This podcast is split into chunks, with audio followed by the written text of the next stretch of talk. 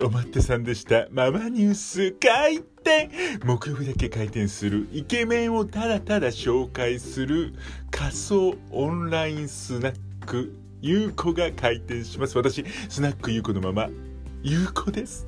で、今回はね、ネットフレックスで大人気の今はの国のアリス。このイケメンを大特集しています。ママ優子が挙げたのはざっと3人。まず、デデン村上虹郎キュン。そして2人目、デデン柳俊太郎くん。デデン3人目、誰かしら。続きは、 Voicy のママニュースで。